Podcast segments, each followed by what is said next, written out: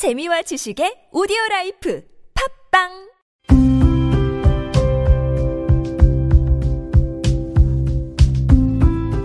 칼럼을 읽어드립니다.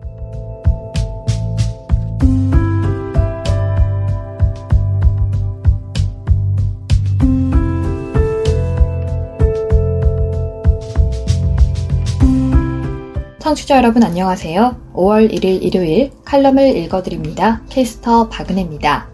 칼럼을 읽어드립니다에서는 여러분과 같이 고민하고 장에게 최신 정보를 담은 글을 골라 전해드리려고 하는데요. 그럼 바로 오늘의 칼럼 만나볼까요?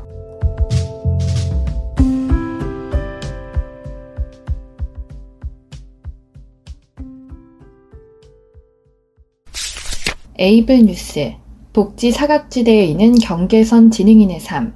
만일 내가 장애 판정을 받지 못했다면 칼럼니스트 김유리. 나는 주변 소리에 민감한 편이다.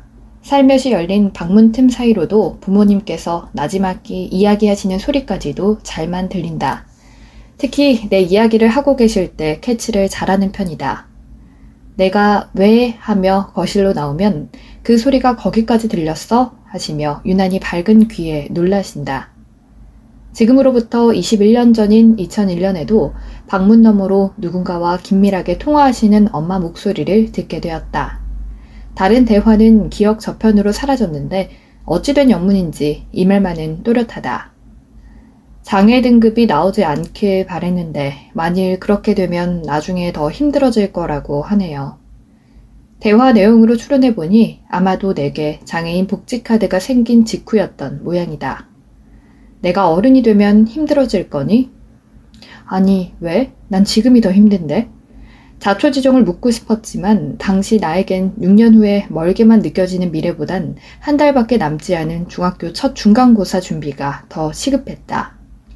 국어 점수 90점. 처음이자 마지막으로 밤을 새워 코피를 흘려가면서까지 열심히 준비한 결과물이다. 아쉽게도 중학교 1학기 기말고사부터 점수가 점점 하락하기 시작하더니 어느 순간 고3 때까지 한 번호만 찍기에 신공을 펼치는 나를 발견했다. 예나 지금이나 타인이 쓴 긴 글을 읽기에 어려움을 겪고 있어 초등학교 때와 달리 예문이 길어진 국어 수업을 더는 따라갈 수 없었다. 수학과 영어는 초등학생 고학년일 때부터 어려워졌다. 친구들은 자신보다 높은 국어 점수에 이제부터 유리는 제 라이벌이에요 하면서 제일인 양 기뻐해 주었다. 초등학생 때 왕따를 경험했던 것과 달리 중학교에 진학해선 몇몇 친구들과 어울려 지낼 수 있었다. 두세 명의 친구들과 학교 앞 분식집에 들러 떡볶이를 사먹고 노래방이나 비디오 대여점에 들리는 일은 나에게 꿈과 같은 일상이었다. 어눌한 말투와 느리고 어리버리한 행동을 하는 학생, 비교적 쉽게 나온다는 중학교 1학년 1학기 중간고사에서도 국어를 제외한 나머지 과목은 바닥을 기는 점수를 받은 머리 나쁜 학생, 담임 선생님과 반 친구들에게 누가 봐도 나는 이상한 아이, 반 평균 점수를 깎아먹는 골칫덩어리, 꼴통 문제아로 남았을지도 모른다. 부모님의 관심과 특수학급 선생님의 권유로 장애 등록을 하지 못했다면 말이다. 자녀의 장애가 경하면 성인이 되면 나아지겠지 하며 등록을 하지 않는 사례도 많다고 들었다. 내 장애를 일찍 받아들이고 사회의 일원으로 우뚝 설 수 있게 해주신 부모님께 무한 감사를 표한다. 만일 당시 진단을 받지 않았다면 어떤 학창 시절로 기억되었을까? 장애 판정을 받지 못해도 중학교 3학년은 특수학급과 원반을 오가며 평탄한 학교 생활을 했을 것이라 예상한다. 학습에 어려움을 겪는 학생들도 학습 도움실이라는 이름의 특수학급을 이용할 수 있었던 덕분이다. 하지만 고등학교 진학이 마음에 걸린다. 내가 다녔던 고등학교 특수학급은 중학교와 달리 발달 장애 등록이 되어 있는 학생을 우선으로 받았던 것으로 알고 있기 때문이다. 주인공이 비극 결말을 맞는 영화 시나리오를 한 편 짜본다면 나는 아마도 특수학급이 있는 고등학교에 진학하지 못하고 3년의 시간을 한 줄기 빛조차 들어오지 않는 어둠 속에서 암울한 학창 시절을 보내지 않았을까? 장애 등록증이 나오지 않았다면 부모님께서는 일단 내가 장애인이 아니라는 사실에 안심하셨을 테다. 하지만 학교를 졸업하고 사회에 나가서 더 힘들어질 거라는 학교 선생님의 말에 부랴부랴 나를 다시 병원으로 데려가시지 않으셨을까 하고 상상해 본다. 두 번이고 세 번이고 제 진단을 받게 하셨을지도 모르겠다. 현재 우리나라에서 지적 장애 판정을 받으려면 웩슬러 지능검사 기준으로 IQ 지수 70 이하가 나와야 한다. 71 이상, 84 이하는 경계선 지능으로 본다. 만일 IQ 지수 71이 나왔다면 경계선 지능으로 판정받는다. 지적장애인도 아니고 비장애인도 아니게 되는 것이다. 사회에선 이들을 어리숙하거나 이상한 사람으로 본다.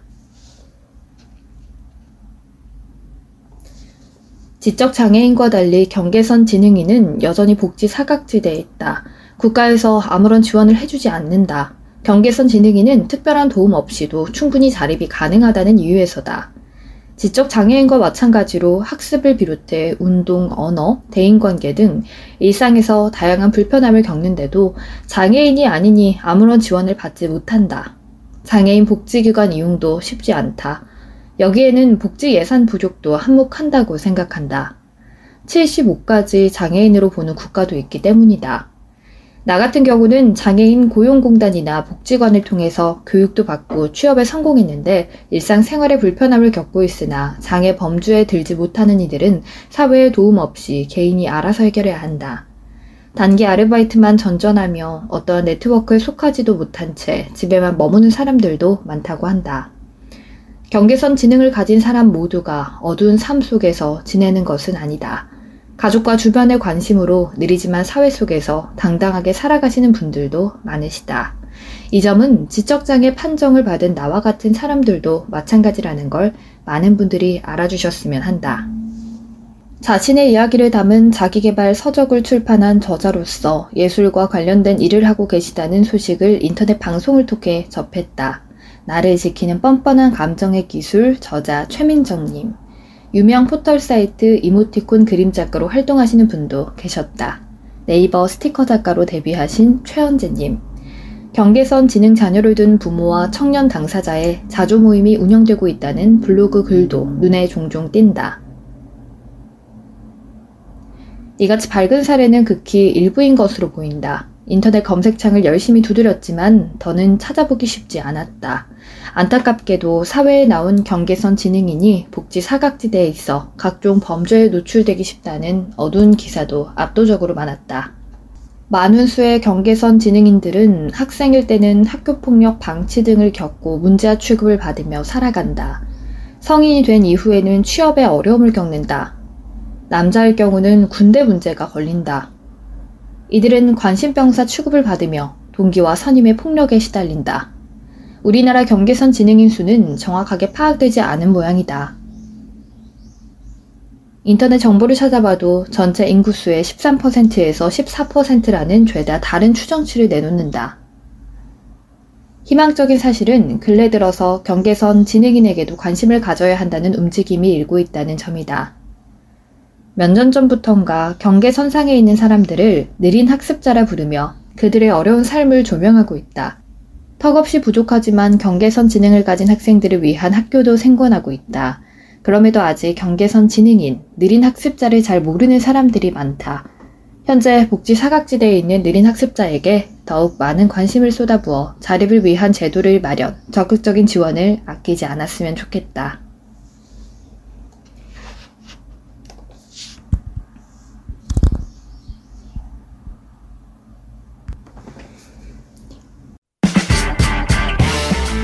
지금 여러분께선 KBIC 뉴스 채널 매주 일요일에 만나는 칼럼을 읽어드립니다를 듣고 계십니다. 하상 매거진 인터뷰 만나고 싶었습니다. 시각장애 학생의 든든한 길잡이 강원 명진학교 박병찬 교사를 만나다. 기획 및 취재 최연신 하상 매거진 인터뷰어 하상 신학기가 시작돼 분주한 한 주를 보내고 계실 텐데 인터뷰에 응해주셔서 감사합니다. 먼저 화상 매거진 독자들을 위해 간단한 자기소개 해주시고 더불어 최근 근황도 들려주세요. 박병찬. 제 고향은 강원도 화천입니다. 한림대학교 경제학과를 다녔고요. 대학교 4학년 때 갑자기 시력을 잃었는데 친구들의 도움으로 다행히 졸업할 수 있었습니다. 대학 졸업 후 서울에서 점자를 배웠고 서울 맹학교에 입학해 고교 과정부터 다시 배웠습니다. 그리고 점자로 대학 수학 능력 시험을 치른 뒤 공주대학교 사범대학 특수교육과에 진학했습니다. 2002년도부터 강원 명진학교에서 시각장애 학생들을 가르치는 교사가 됐죠. 공주대 특수교육대학원을 다니며 2007년에 석사학위를 받았고 2018년에는 강원대학교 철학과에서 독립보감 양생 수양론으로 박사학위도 받았습니다. 눈이 안 보이는 채로 30년 가까이 살아오며 힘든 시간도 있었지만 포기하지 않고 시각장애인으로 사는 삶도 열심히 살아가려 노력하고 있습니다. 하상. 하상 매거진에서 강원 명진학교 선생님을 인터뷰하는 건 이번이 두 번째입니다. 2016년에 수학을 가르치셨던 배대식 선생님을 인터뷰했었거든요. 당시에 직접 찾아가 만나 뵙고 이야기를 나눌 수 있었는데 이번엔 박병찬 선생님과는 코로나19로 인해 비대면 인터뷰를 진행하게 돼 아쉽습니다. 강원 명진학교는 유초등부부터 중학부, 고등부, 전공과를 갖춘 시각장애인을 위한 특수학교로 알고 있는데요. 선생님이 맡으신 수업과 업무는 무엇인지 설명 부탁드립니다. 박병찬 2002년부터 강원 명진학교에서 교편을 잡은 이래 지난해까지는 특수교사로서 고등부 전공과 학생들의 침술, 안마, 마사지, 지압 등 직업교육을 담당해 왔습니다.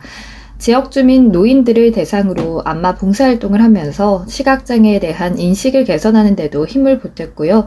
전국에서 저를 찾아오는 외래 환자 중에는 이명과 이석증으로 고생하시는 분들이 많습니다.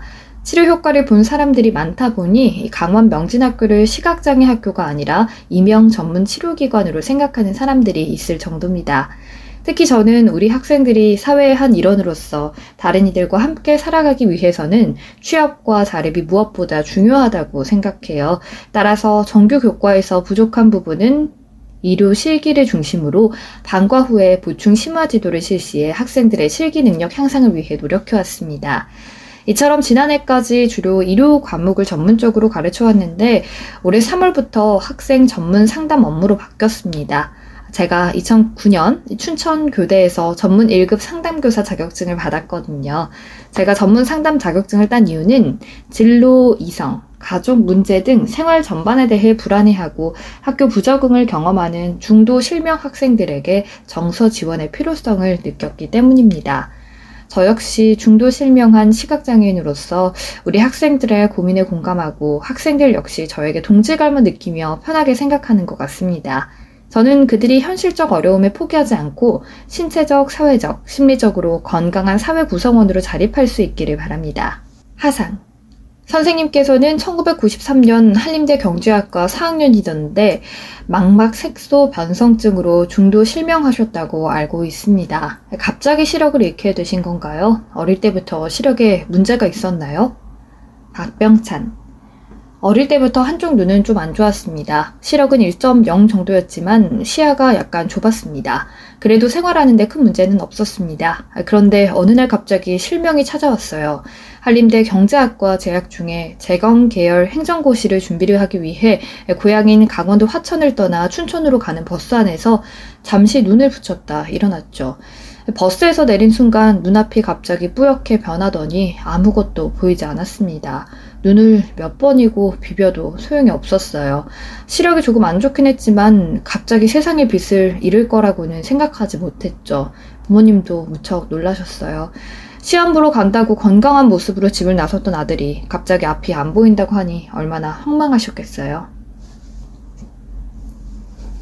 하상. 중도 실명 시각장애인들은 선척적 시각장애인과는 달리 또 다른 좌절과 상실감을 경험한다고 많이들 말씀하는데요. 선생님의 경우도 갑자기 찾아온 실명이었기에 충격이 더 컸을 것이라고 짐작을 합니다. 그때 심정은 어떠셨는지 또 실명을 받아들이게 되기까지 과정에 대해서 여쭤봐도 될까요? 박병찬 저 역시 예고 없이 찾아온 장애로 한동안 모든 의욕을 잃고 시리에 빠져 있었습니다. TV, 라디오를 들어도 재미가 없더라고요. 그때 대학 친구가 입대를 미루고 기숙사에서 함께 생활하며 저의 손과 발이 되어 주었죠. 그 덕분에 대학을 졸업할 수 있었습니다. 제가 포기하지 않고 다시 미래를 꿈꿀 수 있도록 힘을 준 원동력이 친구와 은사님들이 아니었을까 생각합니다. 그들의 도움으로 대학을 졸업한 후에 점자 교육을 다시 받았고 이후에 특수교육학과에 다시 입학해서 같은 장애를 가진 학생들에게 도움을 줄 수 있는 선생님의 길을 걷게 되었죠. 하상. 특수학교는 시각장애 학생들에게 어떤 공간이어야 한다고 생각하시나요? 박병찬. 학교가 단순하게 지식만 전달하는 공간이 아니라 또래와의 집단 활동을 통해 관계 맺기나 사회성 증진의 기회를 만들어줘야죠. 장애 학생들에게 꿈과 희망을 주고 지역사회 속에서 자립하며 함께 어울리며 살아갈 수 있는 토대를 만들어줄 수 있는 학교가 됐으면 좋겠습니다. 하상. 선생님께서는 강원 명진학교에서 2002년부터 지금까지 20여 년간 학생들을 가르치고 계시고 2017년 4월 20일에는 제37회 장애인의 날을 맞아 장애학생 교육에 헌신한 공로를 인정받아 교육부로부터 장애교육 헌신 표창을 받기도 하셨잖아요. 식상한 질문이지만 교사로서 가장 보람을 느끼는 순간이 있다면 언제일까요? 박병찬 제가 가르친 학생들이 졸업 후 사회적 경제 활동의 일원으로 인정받는 모습을 볼 때가 아닐까요? 한 번은 침사 안마사 협회 모임에서 원장이 된 학생들을 만났는데 그중 연세가 많으신 분이 다가와 제 손을 꼭 잡고 선생님 잘 가르쳐 주셔서 고맙습니다 라며 인사를 하더라고요. 그 순간 눈물이 났습니다. 고맙게도 가는 곳마다 학생들이 반겨주고 감사 인사를 건네주죠. 그럴 때면 그들이 세상으로 도약하는데 내가 작은 부분이나마 일조했다는 것에서 교사로서의 의미를 찾을 수 있습니다. 특히 중도 실명으로 자신감을 잃고 위축된 채 학교 생활을 시작했던 학생이 직업 재활을 통해 지역사회의 당당한 주역으로 살아가는 모습을 볼 때 가장 큰 보람을 느낍니다. 하상. 교직 초기의 마음가짐과 현재를 비교해 봤을 때 변한 건 무엇이고 변하지 않은 가치는 무엇이 있나요? 박병찬. 어떤 일에든 처음엔 용기가 필요한 것 같아요. 학생들을 만날 수 있어 설레면서도 걱정이 많았던 것 같습니다. 예측할 수 없는 변수가 주는 막연함 때문이었겠죠? 내가 학생들을 제대로 가르칠 수 있을까? 혹시 나쁜 영향을 미치지는 않을까? 수업부터 생활 지도까지 궁금한 게 많았지만 스스로 답을 찾아야 하는 상황이었습니다. 저는 교사로서 항상 부족하지 않도록 늦게까지 공부했죠. 다행히 저는 의료 재활에 특화됐고 학생들도 그런 저를 믿고 따라 주었습니다. 지금도 저는 가르칠 내용을 모두 머릿속에 암기하고 수업에 들어갑니다. 책을 미리 제 머릿속에 집어넣고 구조화되어 있는 지식을 바탕으로 설명하는데 익숙해졌습니다.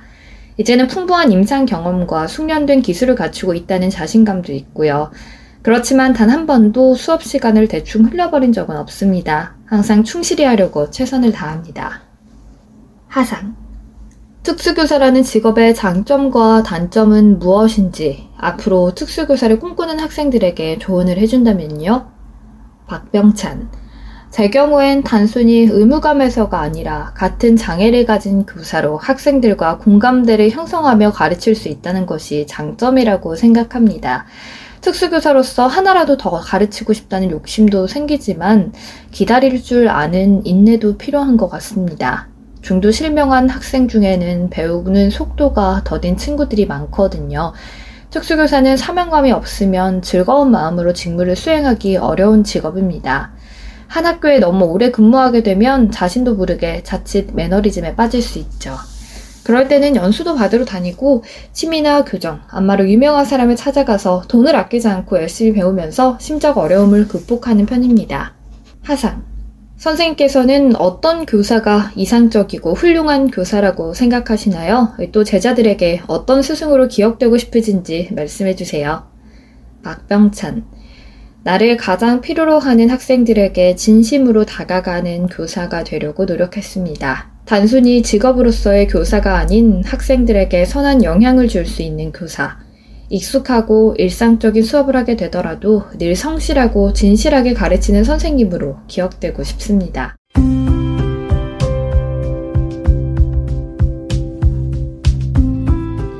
(5월 1일) 일요일 칼럼을 읽어드립니다. 오늘 준비한 소식은 여기까지입니다. 지금까지 제작의 이창훈, 진행의 박은혜였습니다. 끝까지 청취해주셔서 고맙습니다.